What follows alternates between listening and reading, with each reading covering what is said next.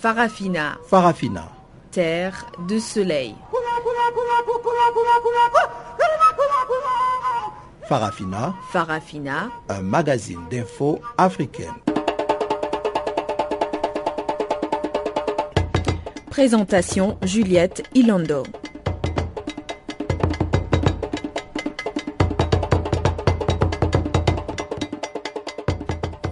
Bonjour à tous et à toutes et bienvenue à cette nouvelle édition de Farafina sur Channel Africa, la voix de la renaissance africaine.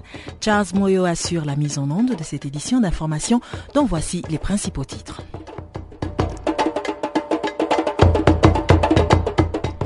En Afrique du Sud, les appels à des sanctions sévères contre l'Afrique du Sud s'élèvent dans le reste du continent. Horizon sans frontières propose le boycott des produits sud-africains dans le continent. Au Gabon, les forces de l'ordre ont procédé à l'arrestation de deux militantes de l'opposition pendant le week-end écoulé. Les autorités leur reprochent d'avoir participé à l'incendie de l'ambassade du Bénin. En Guinée, l'opposition et le pouvoir en place se sont retrouvés autour d'une même table lors d'une rencontre informelle ce dimanche. Le chemin de la négociation est encore long selon l'opposition. Voilà donc pour les titres et place à présent au bulletin d'actualité.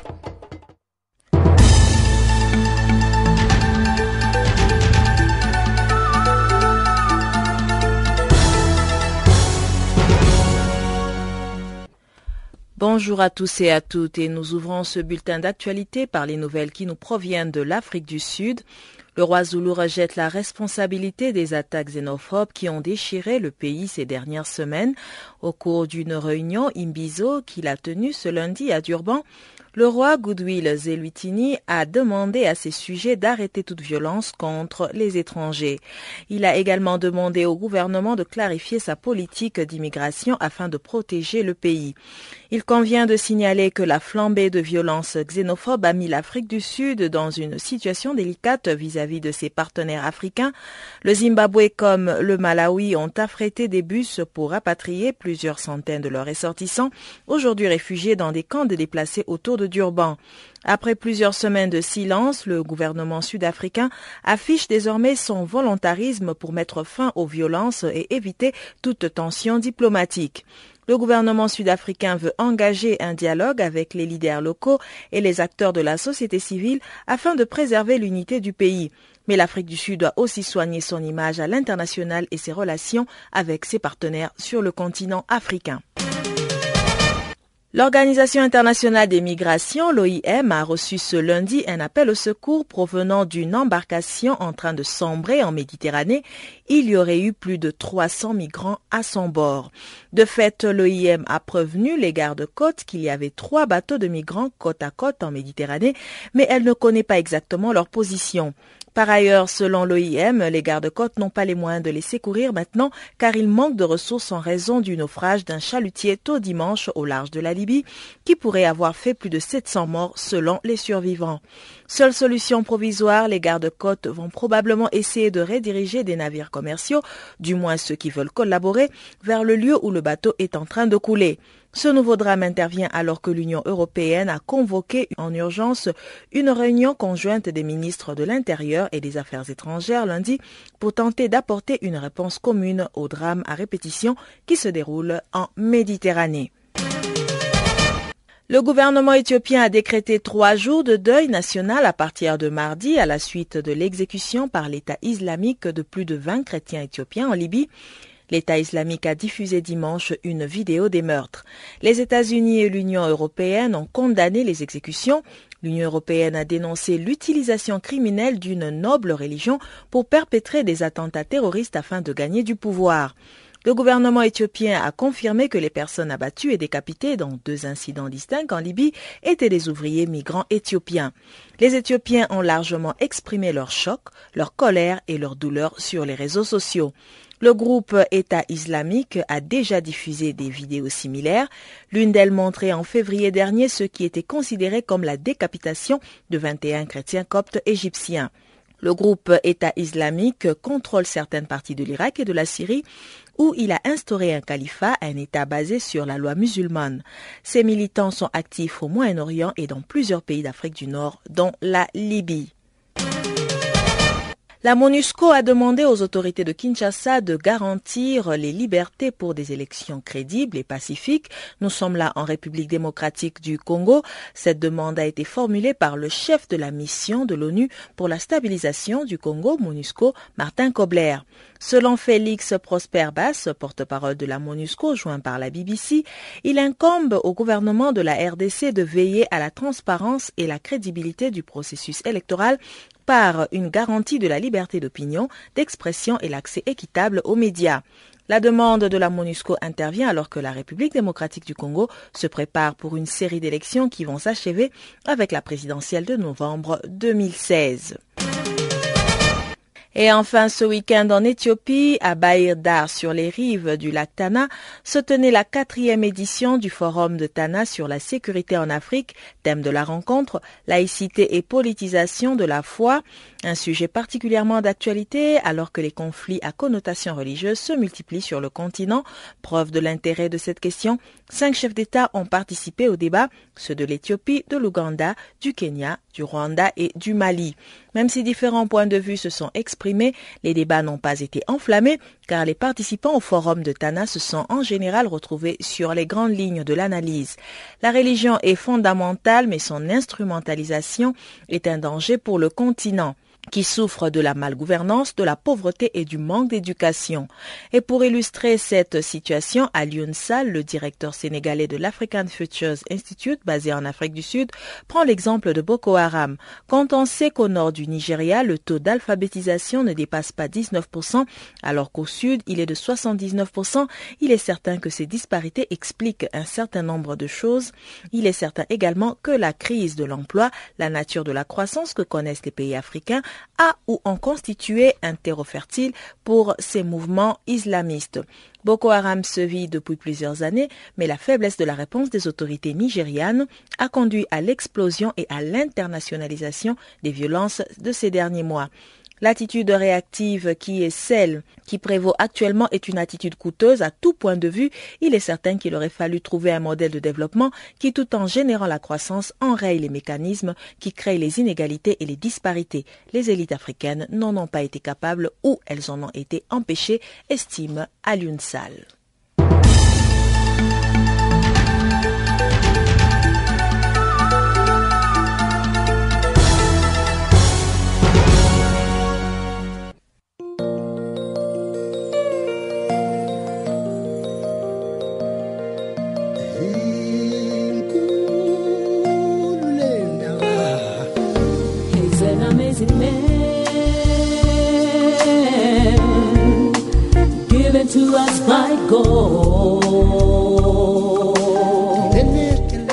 Channel Africa, la voix de la renaissance africaine.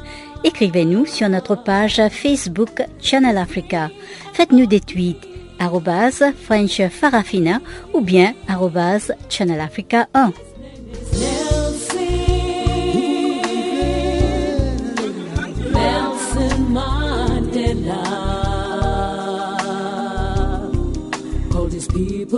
A nation. Encore une fois, bonjour à tous. La première partie de cette édition d'actualité va se pencher sur la situation qui se vit actuellement en Afrique du Sud. L'Afrique du Sud donc qui continue de défrayer la chronique avec les attaques xénophobes. Dimanche, le meurtre d'un Mozambicain assassiné dans le township d'Alexandra émut la communauté africaine et internationale. L'attaque brutale d'Emmanuel Sitolé a lancé un signal fort à la police sud-africaine qui a procédé à l'arrestation de trois suspects. Ils comparaîtront mardi à la cour pendant que leur toujours en cavale. C'est un compte rendu de Pamela Kumba. Comme une traînée de poudre, la nouvelle s'est répandue dimanche à travers l'Afrique du Sud et au-delà de ses frontières. L'assassinat d'Emmanuel Sitolé à Alexandra est une honte pour tous les Sud-Africains, selon le journal sud-africain Sunday Times. Ce ressortissant mozambicain a perdu sa vie dans la flambée de violence contre les étrangers qui caractérise l'Afrique du Sud depuis ces quatre dernières semaines. Emmanuel Sitolé, 35 ans, partageait son quotidien à Alexandra, au milieu de Sud-Africains et autres ressortissants étrangers tels que les Zimbabwéens et Malawites. Il tenait un petit étal de cigarettes et bonbons au coin de la rue. Ses agresseurs l'ont approché comme des clients habituels et après avoir demandé une cigarette, une attaque haineuse s'en est suivie. Le destin d'Emmanuel Sitolé a basculé à cet instant.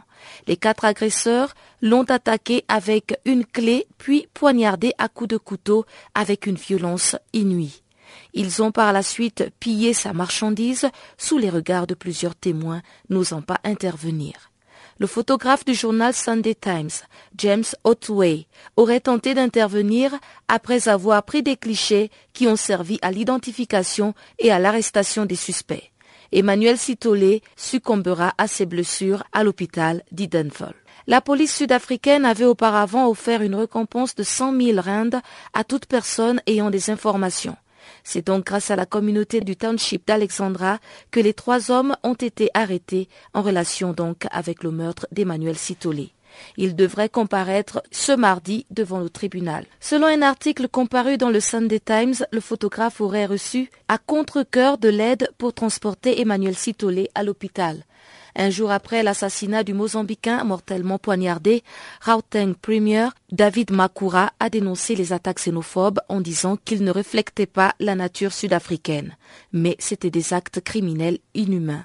Une chasse à l'homme pour le quatrième suspect est en cours, et pendant que la police se penche également sur le mobile du meurtre, des témoins affirment que la victime était juste un vendeur de rue, un vendeur de cigarettes. Pour rappel, les attaques xénophobes contre les étrangers ont démarré quelques minutes après le discours du roi Zulu Zwelithini, appelant au départ des étrangers. Ces propos indexant les ressortissants des pays africains comme étant des voleurs d'opportunités et d'emplois en Afrique du Sud ont été soutenus par le fils du président Jacob Zuma. Les attaques qui ont commencé à Durban se sont propagées par la suite à Johannesburg et Pretoria, ainsi que quelques autres villes isolées. Des milliers d'étrangers ont perdu leurs marchandises, habitations et biens matériels.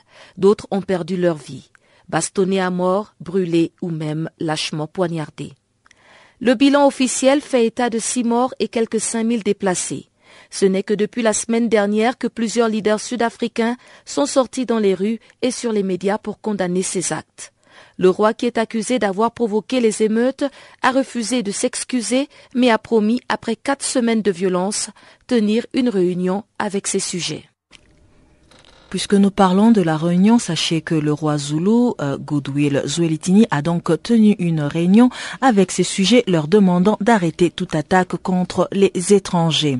Toute attaque est cruelle et c'est ce que pense Jemadari Kilele, le président fondateur du parti d'opposition congolaise, Parti national congolais, affirme qu'il n'y a pas de justification logique aux attaques xénophobes perpétrées par les Sud-Africains. Dans l'extrait qui va suivre, Jemadari Kilele honore le Nigeria qui a souvent appliqué la loi de la Torah, œil pour œil, dent pour dent, contre l'Afrique du Sud, contrairement à plusieurs autres pays africains. Écoutons-le. Il n'y a pas d'attaque euh, les moins cruelles ou les plus cruelles. Une attaque, c'est une attaque dès qu'elle fait du mal à la dignité de l'être humain et au corps de l'être humain, c'est déjà une attaque, c'est déjà cruel. Comment justifier les comportements? C'est très simple. Euh, je, je n'avale pas la pilule que les autorités sud-africaines nous vendent en justifiant, tardivement d'ailleurs que la population sud-africaine attaque les étrangers parce qu'il y a un manque d'emploi, donc le chômage, où il y a un sous-emploi, où les étrangers viennent euh, euh chuper leur euh, emploi qui n'est pas là d'ailleurs, comme eux-mêmes le disent. Et je trouve que c'est une fausse justification euh, d'une élite qui ment à sa population. Parce qu'une attaque xénophobique est comme une guerre. Ça se planifie. Ce n'est pas une éruption, volcanique qui surgit soudainement, les gens sont endormis et du coup, euh, il y a les larves qui sortent de magma et, tout, tout brûle. C'est pas ça. ces histoires se sont bien préparées. C'est passé de bouche à oreille jusqu'à ce que tout a explosé. Pour ajouter quelque chose à cela, l'Afrique du Sud a des services spécialisés d'intelligence. L'Afrique du Sud a la police quel est le rôle du service d'intelligence? Si ce n'est pas la récolte des informations au quotidien et prévoir ce qui peut se passer euh, à l'avenir. Aussi longtemps que les services d'intelligence n'ont rien fait, ou les services d'intelligence étaient au courant, ça signifie que les autorités sud-africaines n'ont aucune raison de se justifier tardivement, après trois semaines, en donnant des forces raisons que la population sud-africaine est sous-employée. C'est de l'hypocrisie par exemple, ce sont eux que je condamne, c'est l'élite que je condamne qui est derrière cette histoire, parce que ce n'est pas une éruption volcanique, c'est une histoire planifiée. Tout le monde en était déjà au courant. Et si vous vous rappelez, en 2008, le gouvernement, le régime de M. Tabondeki euh, s'était engagé en disant plus jamais ceci n'arrivera aux étrangers. Mais voilà, euh, en, moins de cinq ans, ben, ça s'est reproduit. Ça signifie qu'ils n'ont rien prévu. Ça signifie que ce sont eux qui sont derrière ceci. Ça signifie que ce sont eux qui encouragent les populations à attaquer et ce qu'ils appellent les étrangers. Parce que qui sont ces étrangers? C'est nous les Noirs qui sommes comme eux. Ils ne s'attaquent pas euh, aux Hollandais qui sont ici. Ils ne s'attaquent pas aux, aux, aux Est européens qui, qui, se déversent ici chaque jour, qui proviennent de l'Europe de l'Est. Ils s'attaquent aux Noirs, les Noirs qui représentent une cible la plus facile. Donc, il y a quelque part un complexe d'infériorité. Et, et, Monsieur Kilele, qu'est-ce que vous pensez euh, du silence des ambassadeurs des pays africains qui sont affectés? Vous savez, les pays africains sont complexés vis-à-vis de l'Afrique du Sud. Les pays africains prennent l'Afrique du Sud comme étant l'Amérique, l'Angleterre, le Japon ou peut-être la France. Ils adorent l'Afrique du Sud parce que l'Afrique du Sud leur a donné l'opportunité de pouvoir piller, aider à piller leur propre pays. En Afrique, je ne respecte qu'un seul pays où je peux dire il y a des régimes forts, c'est le Nigeria. Vous vous rappelez, il y a deux ou trois ans, un avion bourré de 250 Nigeria avait atterri à l'aéroport international de Johannesburg et on a arrêté tous les passagers qui étaient des Nigeria, on les a remballés chez eux sous prétexte qu'ils n'avaient pas de visa, mais ils fouillaient la guerre chez eux. En arrivant chez eux, eh ben, le Nigeria a remballé 250 Sud-Africains, en ordre ou pas, il les a mis dans l'avion pour le ramener à l'Afrique du Sud. L'Afrique du Sud s'est ingéniée. L'Afrique du Sud a présenté de rescousse. L'Afrique du Sud a rampé.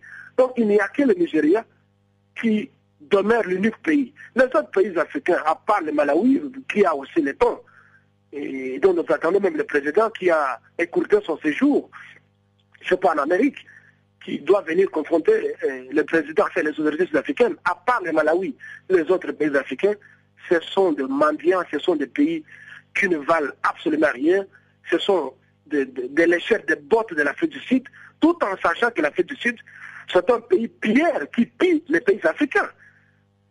Il a fallu qu'il y ait des représailles de l'autre côté. Je n'encourage pas ça, mais au moins ça, ça envoyerait un message, n'est-ce pas, à l'Afrique du Sud de ne pas croire qu'elle est supérieure aux pays africains. Et l'Afrique du Sud devrait être punie très sévèrement par la communauté internationale. C'est du moins ce que pense Horizon sans frontières, une ONG de défense de droits des étrangers basée au Sénégal. Pour Boubacar Sey, le président de cette ONG, ces sanctions exemplaires permettraient à la communauté internationale de lancer un message fort au reste de l'Afrique afin que ces actes ne se répètent plus jamais. Écoutons-le. Bon, tout d'abord, nous, condamnons vivement, nous condamnons vivement aujourd'hui cette spirale de violence sur euh, les migrants africains en Afrique du Sud. Et il faudrait que des décisions soient aujourd'hui prises pour endiguer cette spirale de violence et que des sanctions exemplaires soient appliquées sur euh, l'Afrique du Sud.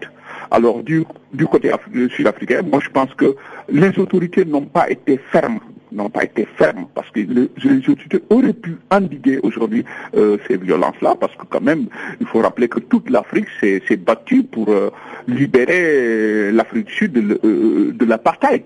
Alors ces mêmes Africains aujourd'hui sont torturés, voire euh, assassinés de façon incroyable dans ce pays-là. Je crois que c'est l'horreur. Euh, l'horreur a atteint aujourd'hui son paroxysme en Afrique du Sud.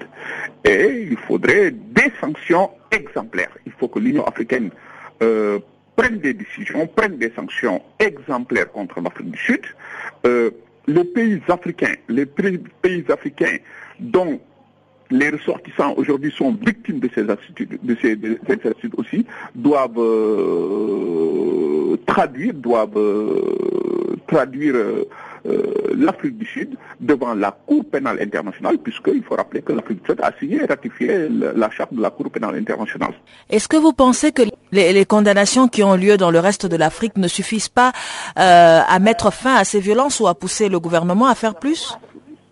Ben, il faudrait encore beaucoup plus de condamnation parce que ce qui se passe, c'est, c'est, extraordinaire. on ne peut pas tolérer ça, surtout venant de l'Afrique du Sud. Parce que vous vous rappelez que certains dirigeants africains ont été euh, dans les pays dans les autres pays africains qui leur ont même facilité la tâche, qui leur ont donné, qui leur ont donné des passeports et leur ont permis de continuer le travail en dehors même de, de, de, de, l'Afrique Sud pour la libération du pays. Alors qu'aujourd'hui que, que des actes de ce genre se, se passent en Afrique du Sud, vous comprendrez que c'est inadmissible. Donc, euh, mais je pense que c'est pas suffisant. Euh, il faudrait que ça cesse une bonne fois. Il faudrait que ça ne se répète plus. Et euh, le gouvernement, je le répète encore, le gouvernement sud-africain a été très faible ils n'ont pas pris les dispositions possibles, les dispositions, les dispositions vraiment qu'il fallait pour euh, éviter ces, violences-là. Donc euh, nous, nous, disons même qu'il faudrait euh, boycotter les, les produits sud-africains comme du temps de l'apartheid parce que nous ne comprenons pas ce qui se passe. En tout cas, le monde entier ne comprend pas et ceci constitue une honte, une honte pour toute l'Afrique. Et certains chercheurs disent que justement cette façon de réagir est due à, la pauvreté extrême et le taux de chômage élevé, surtout parmi les jeunes, dans notamment les, les, townships. Est-ce que vous êtes d'accord que ceci est à la base justement de ces attaques contre les étrangers pas une raison. Ça, c'est pas une raison. Ça, c'est pas une raison. L'immigration aujourd'hui étant étant un phénomène social, un phénomène social total, euh, tout le monde migre aujourd'hui. Alors, euh, on ne peut pas tout remettre aujourd'hui, rejeter sur le dos des, des, migrants, parce que tout simplement le pays est pauvre. Non, non, non, ça c'est une, une thèse qui ne tient pas. Et je crois que les autorités sud-africaines, vous imaginez que un roi Zulu qui qui, qui, qui, qui, se lève pour demander aux, aux étrangers de partir, alors moi je pense que ces personnalités-là devraient, devraient être identifiées. Il, faut l'ouverture d'une enquête internationale pour l'identification de, des commanditaires de ces actes de barbarie. Et ces gens devraient être aujourd'hui traduits poursuivis et même leurs biens gelés partout dans le monde. Ils doivent être aussi interdits de séjour à l'étranger. Donc, euh, c'est pas normal. C'est pas normal que des gens se lèvent pour, euh, pour, pour, pour recommander de tels actes. C'est ignoble ce qui vient de se passer. Et il faut, euh, comme nous l'avons dit tantôt, des sanctions exemplaires pour que cela ne se reproduise plus en Afrique. Et justement, en parlant euh, du roi Zoulou, il s'est défendu disant que ses propos ont été mal interprétés, qu'il demandait pourtant la déportation des immigrants sans papier euh, dans le pays et que si effectivement il avait demandé à ces sujets de s'attaquer euh, aux étrangers, ça serait actuellement une guerre sans merci. Qu'est-ce que vous pourrez dire face à, ces paroles justement d'une autorité qui refuse de, de dire que ces paroles ont été incendiaires? Moi, je dirais qu'aujourd'hui, le vin est déjà tiré, il faut le boire. Ben, ben, c'est tout ce qu'il veut. Nous avons entendu aussi le président Jacob Zuma qui parle. Euh, euh, ben, je crois que euh, ils, n'ont qu'à prendre les responsabilités. Hein. Le, mal est déjà fait et il faudrait des sanctions. Encore, l'opinion internationale devrait sanctionner aujourd'hui l'Afrique du Sud parce que ça ne doit plus se répéter en Afrique. C'est inadmissible ce qui vient de se passer en Afrique du Sud. C'est l'horreur. L'horreur a atteint son paroxysme, comme nous l'avions dit, et ben, ça ne doit plus se répéter dans l'histoire de l'humanité. Alors on ne doit plus accepter de tels actes dans ce nouveau millénaire. C'est incroyable, c'est inadmissible et c'est inhumain. Et puisque nous parlons des migrants, sachez qu'un nouveau drame s'est produit ce lundi au large de la Méditerranée. Un bateau a encore coulé et 300 migrants auraient péri en tentant de rejoindre l'Europe. Pour Boubacar Seyd de Horizon sans frontières, il est temps de convoquer une conférence internationale qui mettra autour d'une même table l'Europe et l'Afrique, car d'après M. Sey, les responsabilités sont partagées l'Europe a échoué dans sa politique migratoire. Euh, euh, il faudrait que l'Europe s'adapte aux nouvelles donnes euh, de la migration clandestine aujourd'hui dans le monde. Alors, nous avons perdu plus de, en une semaine pratiquement plus de 1500 euh, migrants. Donc vous comprendrez que c'est catastrophique. Alors ça dépasse même l'entendement aujourd'hui. Euh, mais ceci doit nous, nous interpeller doit interpeller aujourd'hui l'opinion internationale à agir, à agir. La solution en ce qui concerne euh, les, drames de l'immigration clandestine, la solution ne peut ne peut pas être régionale comme l'Europe est en train de, de, le préconiser. Parce qu'aujourd'hui, les, les, les, les, les ministres des Affaires étrangères et de l'Intérieur se réunissent alors que c'est une question aujourd'hui qui, qui, demande une coalition internationale. Vous savez, il y a eu des coalitions euh, quand il y a eu la piraterie en haute mer, il y a eu des coalitions euh, pour, euh, pour, pour, pour, dégager Kadhafi de la Libye. Et tant qu'on ne cherche pas à résoudre le problème libyen, alors vous comprendrez que ces bateaux de la mort vont toujours continuer d'aller de, l'autre parce que ce qu'il faut rappeler, c'est que la Libye a plus de 2000 km de côtes qui sont directement sur la Méditerranée. Euh, l'actualité vient de nous apprendre l'ampleur des dégâts causés par l'immigration clandestine, avec une cascade d'accidents et de pertes en vie humaine. Euh, le nombre euh, de morts interpelle et doit aujourd'hui pousser la communauté internationale à réagir. Il y a, certes, il y a lieu de constater une absence réelle d'adaptation de la politique européenne aux nouvelles zones de l'immigration clandestine. Et il, fait, convient de faire remarquer que la dimension internationale, euh, de la dimension internationale de ce problème-là. Donc, euh, l'Europe pense que l'Europe voit l'immigration comme étant une menace. Donc, c'est un problème d'ordre sécuritaire. La preuve en est qu'aujourd'hui, euh, ils essaient de résoudre le problème à l'échelle continentale. Alors que euh, la solution, elle est globale. La solution doit être intégrée. Et c'est la raison pour laquelle nous, estimons qu'il faut aujourd'hui euh, l'urgence, l'urgence euh, d'une conférence internationale à l'issue de laquelle il faut définir les termes d'une condition pour lutter efficacement contre euh, les, comment on appelle, les drames de l'immigration clandestine. Alors, dans un tout autre registre aussi, il faudrait régler les problèmes de crise qui minent en Afrique. Donc, notamment la crise, la crise, notamment la crise en Libye. Il y a eu une coalition pour pour la déstabilisation de la Libye. Aujourd'hui, il faudrait une autre coalition pour instaurer l'ordre en Libye. Et tant que ceci n'est pas réglé, vous comprendrez qu'on ne pourra plus, on ne pourra pas euh, arrêter ces bateaux de la mer. Donc vous comprendrez qu'il y a un travail à faire en amont et en aval. Et tant que ceci n'est pas réglé, alors vous comprendrez que euh, ça sera difficile aujourd'hui de juguler les gens de l'immigration clandestine. Et la aussi doit, doit, doit, doit, doit faire quelque chose. Euh, la preuve est que vous comprendrez que, vous voyez, euh, aucun chef d'État africain ne se prononcer sur la question parce que l'immigration est pour eux une soupape de sûreté pour aider leur économique et les tensions liées au chômage. L'accent devrait être mis aujourd'hui sur la formation et la création d'emplois. C'est le seul facteur de paix et de sécurité parce que le continent est miné euh, par une pauvreté cyclique et ces jeunes-là pensent que euh, la solution, c'est partir en Europe. Mais partir en Europe, dans quelles conditions? Alors nous, nous pensons que euh, le débat devrait être aujourd'hui posé sur, ce, sur cet angle-là. Lutter aussi contre ces crises qui minent l'Afrique, parce que le continent est miné par des crises, des crises par-ci, par-là. Aujourd'hui, euh, le facteur même le plus crucial et qui est le facteur religieux. Alors, il y a une islamophobie, une christianophobie en vogue, et ça risque d'embraser tout le continent. Alors, il faudrait des solutions le plus rapidement possible. Il faudrait mettre sur pied un organe de, prévention et de gestion des crises.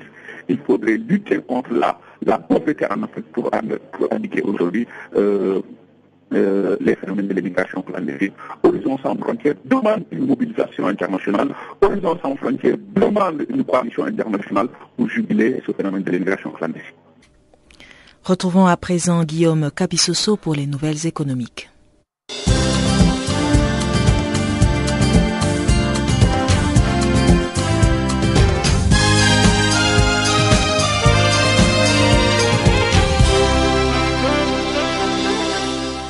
Bonjour, cette page économique sur euh, Channel Africa nous amène à parler d'abord de la Banque africaine de développement qui va mobiliser 300 millions de dollars pour aider à la reconstruction des trois pays les plus touchés par l'épidémie d'Ebola, à savoir la Guinée, le Libéria et la Sierra Leone.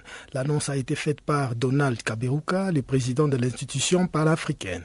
Les 300 millions de dollars mobilisés seront destinés à soutenir la création d'Africa Center for Disease Control un centre développé par l'Union africaine et qui sera chargé de surveiller et de prévenir l'émergence d'épidémies sur les continents. Une partie de cette somme sera affectée au post-Ebola Livewood Restoration Project, un projet qui vise à restaurer les moyens de subsistance des populations dans les régions touchées par l'épidémie. Développé par la BAD, ce plan comprend la fourniture de matériel agricole, l'appui à la réouverture de centres de santé, la création d'un fonds d'investissement social et renforcement des systèmes de surveillance sanitaire en Afrique de l'Ouest. Selon les dernières statistiques présentées par la Banque mondiale, l'épidémie d'Ebola devra entraîner des pertes d'activité de l'ordre de 2,2 milliards de dollars en 2015 dans les trois pays ouest africains, soit bien plus que le 1,6 milliard de dollars estimé en janvier dernier. Rendons-nous en Algérie où le groupe français Jeux de F Suez a déclaré lundi que du gaz naturel avait été découvert dans une région sud-algérienne où il est titulaire d'une licence avec d'autres partenaires. La découverte a été faite dans le bassin d'Ilizy où la société détient une licence de 20% aux côtés de leur opérateur Repsol qui détient 52,5% et Enel avec 27,5%.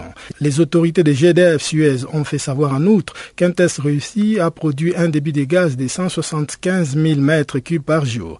À cet effet, la société compte diligenter un travail approfondi d'évaluation en vue de mesurer avec certitude la taille exacte de la découverte. Pour rappel, la licence accordée à GDF Suez est la seconde dans le pays où son projet TOAD dans le sud-ouest est en phase de développement et devrait entrer en production en 2017.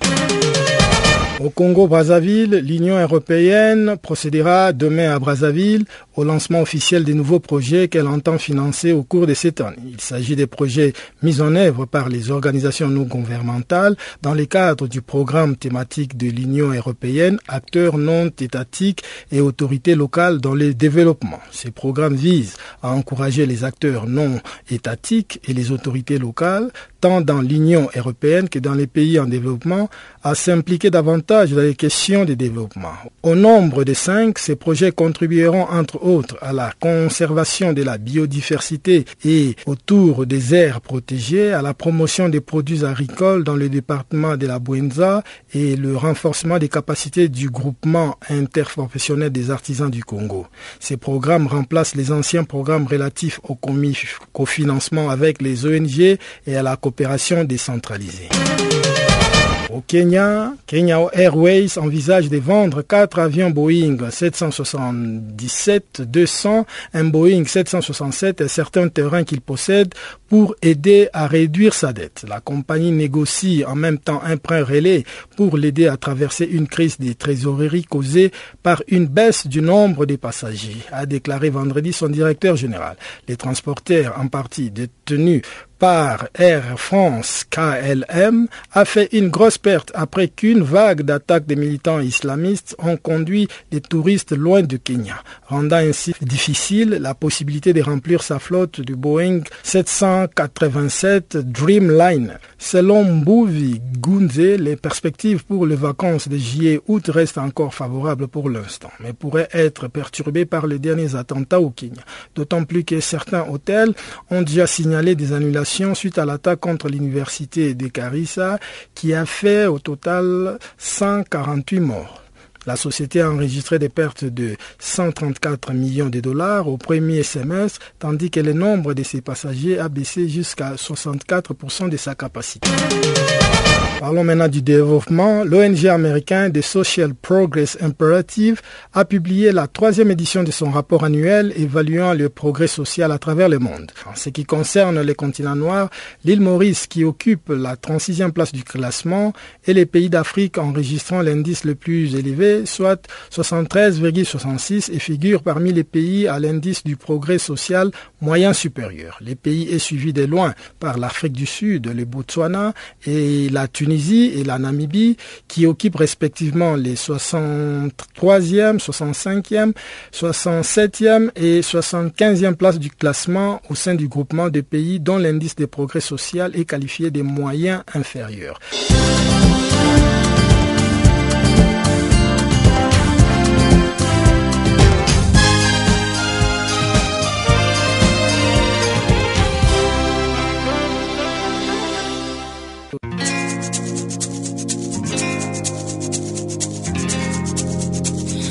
Vous écoutez Farafina, un programme en français sur Canal Afrique émettant de Johannesburg. Pour vos réactions à nos émissions, écrivez-nous soit à l'adresse électronique suivante farafina.channelafrica ou envoyez-nous un SMS au numéro qui suit 00 27 833 81 56 59.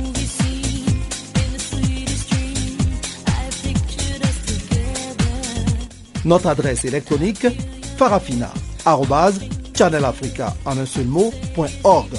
ou par SMS 0027 833 81 56 59. Rendons-nous à présent au Niger, le Niger qui se prépare à aller aux élections générales l'année prochaine. La commission chargée d'élaborer le fichier électoral a été mise en place et s'attelle au travail. Seulement déjà des problèmes commencent à surgir, notamment dans la nomination des personnes chargées de conduire les opérations de recensement dans les régions. Il y a comme une tricherie qui se prépare, estime l'opposition. Les détails avec notre correspondant sur place, Abdul Razak Idrissa.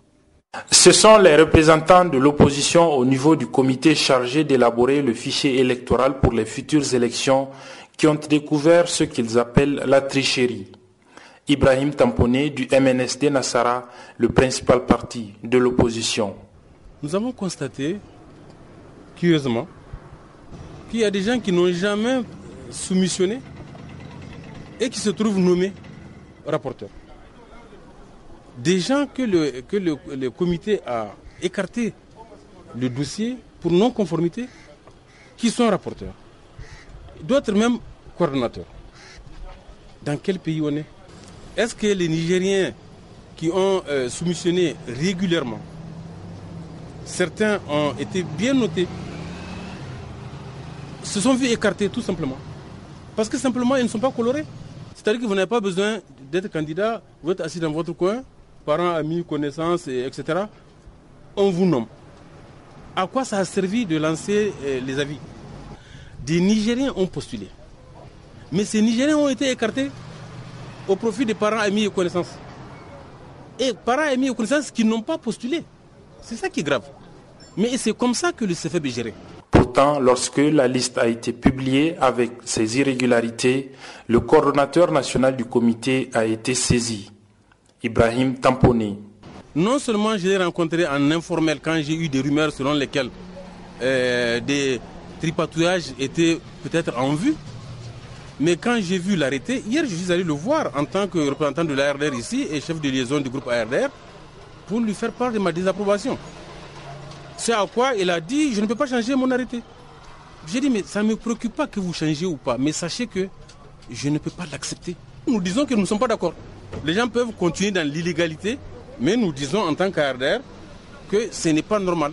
Saisi par nos soins, le coordonnateur national du comité chargé d'élaborer le fichier électoral s'est refusé à toute réaction.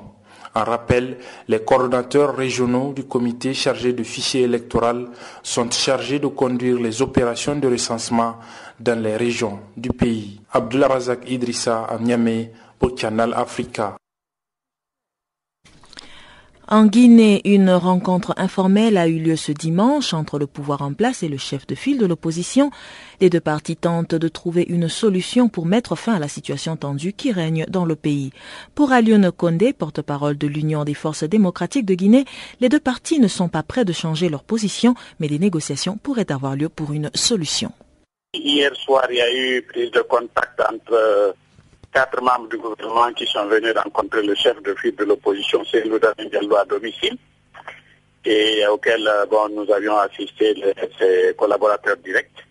Et c'était juste, si vous voulez, une séance euh, informelle pour essayer de voir comment décrisper la situation, pour essayer de nous aller aux négociations, d'aller au, dialogue, n'ayant pas de préalable, c'est-à-dire que, donc, euh, que, que toutes les questions pourraient être discutées. Bon, nous avions échangé là-dessus et pendant près de 2h30 d'horloge et nous avons évoqué tous les problèmes qui nous ont toujours opposés au gouvernement. Le fait que le gouvernement n'a pas accepté de faire toujours les élections à bonne date, d'attendre que des mandats finissent au lieu d'organiser les élections qu'il nomme des personnes à, ces postes ou alors que les autres prêtent allégeance au gouvernement et donc on les laisse. Et tout ça, c'est qui a vicié l'atmosphère. Et aujourd'hui, la CENI qui avait une obligation selon les accords que nous avions eus en 2013 d'organiser les élections communales depuis 2014, qui ne les a pas organisées, qui aujourd'hui décide de violer cet accord et de renvoyer ces élections pour 2016. Donc nous reconnaissons que la, nous disons que la CENI n'a pas un mandat de proroger. En plus d'un an encore, des mandats sont déjà ici à quatre ans. Donc la CENI décide de les proroger encore d'un an. Nous avons dit que ce n'est pas de son ressort il appartient à la CENI de faire le compte rendu à la classe politique et avec le gouvernement. Et donc nous estimons que tant que cette décision reste une décision de la CENI, et que donc nous ne pouvons pas discuter avec eux parce qu'elle bloque, si vous voulez, toute ouverture du dialogue. Nous voulons que nous revenions aux accords et que donc à partir de là qu'on fasse l'évaluation de la situation et qu'on voit quelles sont les solutions qui s'offrent à nous pour sortir de, crise. Bon, c'était un échange, et cet échange s'est passé dans une atmosphère, disons, conviviale mais les positions sont restées figées de part et d'autre. Et donc les interlocuteurs ont décidé de reprendre le contact dans les jours à venir encore. Et puis bon, on verra, mais entre-temps, aujourd'hui, les manifestations qui étaient prévues, à savoir des marches euh, pratiques dans la ville de Conakry notamment, on a maintenu le mot d'ordre. Malheureusement, avec un déploiement énorme des forces de sécurité dans toute la ville de Conakry, ces marches n'ont pas pu avoir lieu mais néanmoins, c'est aussi eu le temps de paralyser la ville, où tous les commerces sont fermés, toutes les boutiques fermées, la circulation extrêmement fluide, où pratiquement tout le monde est plus ou moins terré à domicile. Voilà un peu la situation qui prévaut aujourd'hui à Conakry. Si euh, le gouvernement a envoyé des délégués pour rencontrer justement le chef de file de l'opposition, est-ce que l'on sent une volonté de la part du gouvernement de justement vouloir régler la situation politique dans le pays? Non, nous pensons qu'il n'y a pas une volonté, d'autant plus que le chef de l'État s'est prononcé à deux jours sur les ondes de la voix de l'Amérique en disant qu'il était techniquement impossible d'organiser les élections communales en 2015. Nous pensons que c'était une prise de position qui, qui ferme un peu la porte. Parce que jusqu'à présent, la CENI est une institution qui ne fait des propositions. Si c'est une proposition, nous pensons que nous avons le loisir de pouvoir discuter d'une proposition, de la retirer comme on l'appelle euh, la proposition, le chronogramme de la discussion. Puisque quand il y a un problème posé, il y a beaucoup de solutions. Nous avons dit, plutôt la CENI devrait nous exposer quelles sont les difficultés qu'elle a pour organiser les élections? Et la classe politique devrait décider de la suite à donner. Mais la CENI ne peut pas prendre la décision et ce n'est nulle part dans nos textes légaux qu'elle a le droit de prendre des décisions de renvoyer des élections à plus tard. Donc euh, aujourd'hui, la forme de discours, ça est à tenir, mais je pense que certainement qu'avec les discussions qui ont lieu, même si c'est de façon informelle entre les uns et les autres, nous finirons par comprendre. D'autant plus que nous avions un cas précédent qui était beaucoup plus complexe lors des élections législatives. Là, nous avions un décret qui avait été pris par le président de la République qui fixait les élections au 30 juin. On a dit d'aller au dialogue. On a dit on ne peut pas aller au dialogue si la date des élections est maintenue au 30 juin. Bon, on a, le président n'est pas revenu sur son décret, mais on a ouvert le dialogue tout en ignorant le décret du chef de l'État. Alors là, si on a ignoré un décret du chef de l'État, on a pu dialoguer. pour ne pas ignorer une proposition de la CENI pour pouvoir dialoguer. Donc euh, ensemble, nous voyons quelles sont les solutions les meilleures pour que le pays sorte de crise. Voilà donc la position de l'opposition. Donc, est-ce que cela voudrait dire que les marches vont continuer, les manifestations, jusqu'à ce que le gouvernement va revoir sa position? Oui, nous espérons que malheureusement, c'est tout ce qui nous reste pour mettre une pression sur le gouvernement. Eh bien, nous pensons qu'avec cette situation qui n'honore personne d'entre nous, que Conakry, que la capitale soit bloquée, que le travail ne se fasse pas, je ne pense pas que cela honore les uns et les autres. Et en plus qu'il y ait des violences qui sont perpétrées sur les militants, parce que pas plus tard qu'hier, nous avons enterré un de nos morts. Il y a plein de blessés par balle qui sont encore dans les hôpitaux. Il y a une centaine de jeunes qui sont arrêtés, qui sont déjà en prison je pense que ce n'est pas une situation euh, reluisante pour, les uns et les autres et pour notre pays.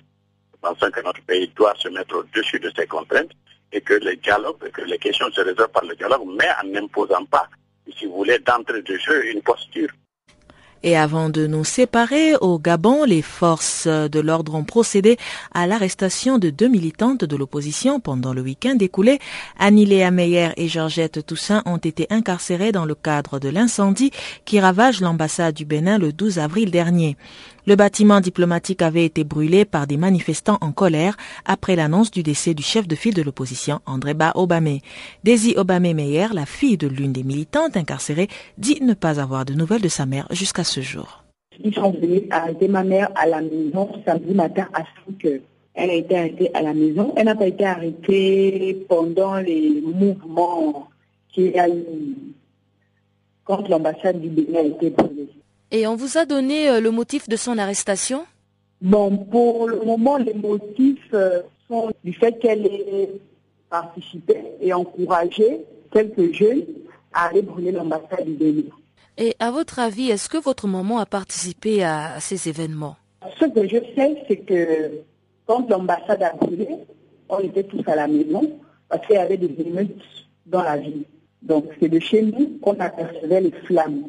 Et du point de vue euh, des activités politiques de votre mère, est-ce qu'elle appartient au front de l'Union nationale ou... Oui, elle est dans le front et elle essaie de combattre, de défendre, euh, dénoncer certains mots qui minent le milieu politique au Gabon.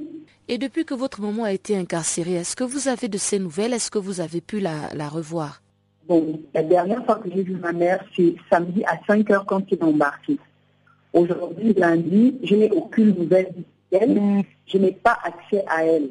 Même ses avocats n'ont pas pu la voir jusqu'à jusqu'à présent. Quelles conditions elle est incarcérée. Mais vous savez au moins dans quelle prison ils l'ont envoyée? Non, elle n'a pas encore été déférée à la prison centrale. Euh, ce que je sais, c'est que pour le moment, elle est détenue à, à la police judiciaire. Mais bon, la police judiciaire nous a donné l'information qu'elle ne sait pas. Donc, soit elle est à la phobie, soit elle est au bébé. Jusqu'à présent, c'est tout ce qu'on sait. Mais on a essayé de faire le tour, elle n'y est pas. Ça m'inquiète. Depuis deux jours, on essaie de, se mobiliser devant le, bureau de la police judiciaire pour qu'on ait au moins accès à elle, pour qu'elle prenne au moins ses médicaments, pour qu'elle puisse au moins se nourrir et, et, boire quelque chose. Et aux dernières nouvelles, on sait qu'elle refuse de se nourrir et de boire euh, quoi que ce soit. Donc en gros, elle devrait entamer une grève de la faim.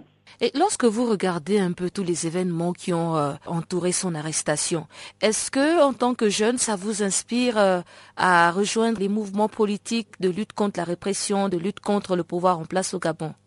Bon, mouvement politique, c'est un peu trop pour moi, mais euh, contre les injustices, oui, parce que les conditions d'arrestation, pour moi, ont plutôt donné lieu à une violation de domicile ils ont pratiquement pas, ils ont pratiquement donc maison pour pour euh, pour venir l'arrêter devant ses enfants à 5 heures, qui n'est pas déjà une, heure légale, et les conditions d'arrestation aussi ne sont pas légales. Donc pour moi, c'est ce que je dénonce. Parlons sport à présent et retrouvons Guillaume Cabissoso.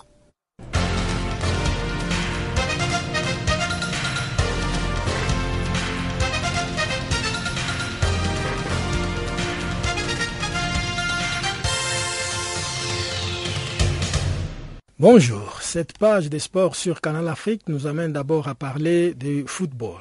On disputait ce week-end sur les continents les matchs allés des huitièmes de finale de la Ligue des champions et de la CAF. En ligne des champions d'abord, cruelle défaite pour Alali. Recordman du nombre de sacs en Ligue des champions, le club égyptien a fait une mauvaise opération ce dimanche soir lors de la dernière affiche des huitièmes de finale allées de la compétition en s'inclinant sur la pelouse des Moghreb Tetouam un but à zéro. Revers d'autant plus difficile à digérer pour les Diables Rouges qu'il a été concédé au bout du temps réglementaire. De quoi les placer en balotage défavorable en vue du match retour dans 15 jours au cœur. Pas de victoire pour l'Espérance Tunis, les Sétif et les tout-puissants Mazembe respectivement battus et contraints au nul par El Meriek, les Raja Casablanca et les stades maliens en huitième de finale allée de la Ligue des Champions. Opposé à El Meriek dans l'un des chocs des huitièmes de finale de la Ligue des Champions, l'espérance des Tunis s'est mise en difficulté en s'inclinant 1-0 samedi à Khartoum lors de la manche Ali. Aléodine Youssef a inscrit le seul but du match sur un penalty à la 24e minute. Pour sa part, en déplacement au Mali, le tout-puissant Mazembe de la RDC a connu une fin de match cruelle. Longtemps en tête au tableau d'affichage, les Corbeaux de Lubumbashi ont finalement été rejoints au score par le stade malien alors qu'ils menaient 2 à 0. Mais les hommes de Patrice Carteron gardent leur chance de qualification intacte pour le match retour prévu dans deux semaines à Lubumbashi. Dans une autre affiche très attendue, la rencontre entre les Raja Casablanca et l'entente sportive des Sétifs a tenu toutes ses promesses. Les deux équipes se sont séparées sur un score nul de deux buts partout. Les Algériens ayant inscrit deux buts chez leurs adversaires grâce à Benitou d'abord à la 45e minute et ensuite à la 66e minute. Le tenant du titre a même cru pouvoir tenir une victoire, mais à chaque fois, les Marocains sont revenus au score sur des réalisations des Sali à la 50e et Kerachi à la 74e minute.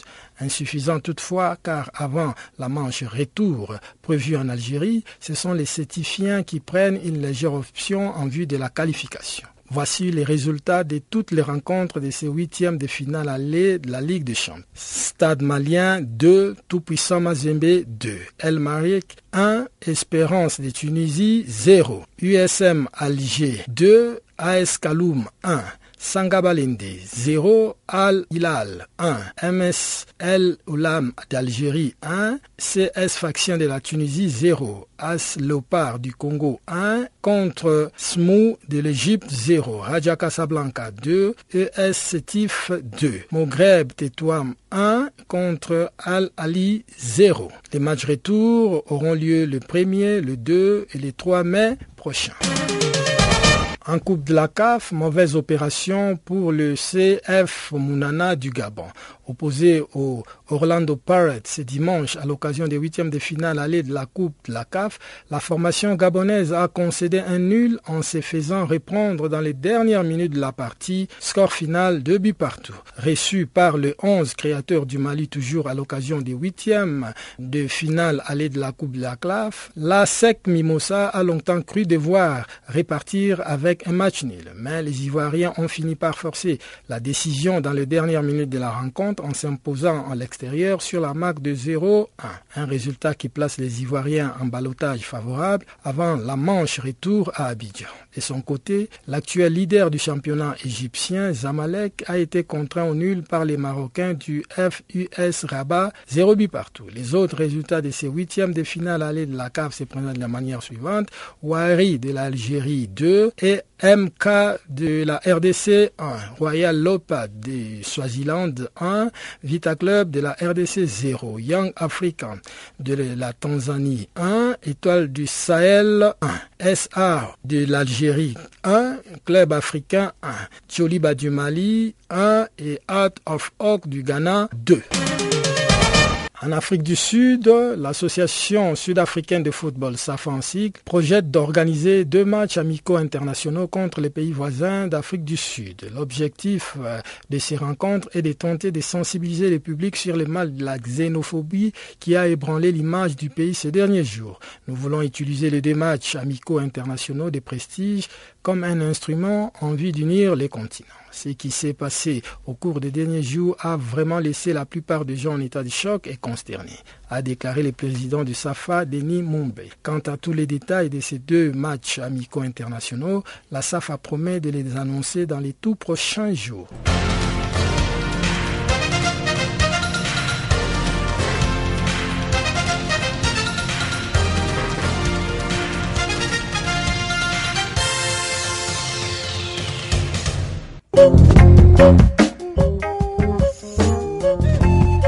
C'est donc par ici que s'achève cette édition d'information. Nous vous remercions de l'avoir suivi. Le prochain rendez-vous est prêt pour vous pour demain à la même heure et sur la même chaîne.